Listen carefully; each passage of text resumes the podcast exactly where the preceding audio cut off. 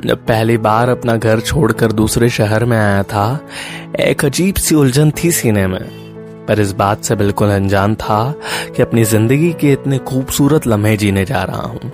एक घर से निकलकर अपने दूसरे घर जा रहा हूँ। अपने हॉस्टल जा रहा हूँ। शुरू में तो कुछ समझ ही नहीं आ रहा था, पर धीरे धीरे ऐसा लगने लगा जैसे सालों से यहीं रहता हूँ। यहाँ का खाना मुझे अच्छा नहीं लगता था न घर जैसा कुछ स्वाद ही आता था, पर दोस्तों की बकचोदियों से पेट अपने आप ही भर जाता था।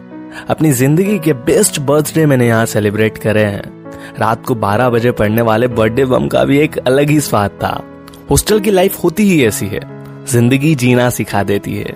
हर मुसीबत से लड़ना सिखा देती है। एक सीधे साधे लड़के को महाग कमीना बना देती है।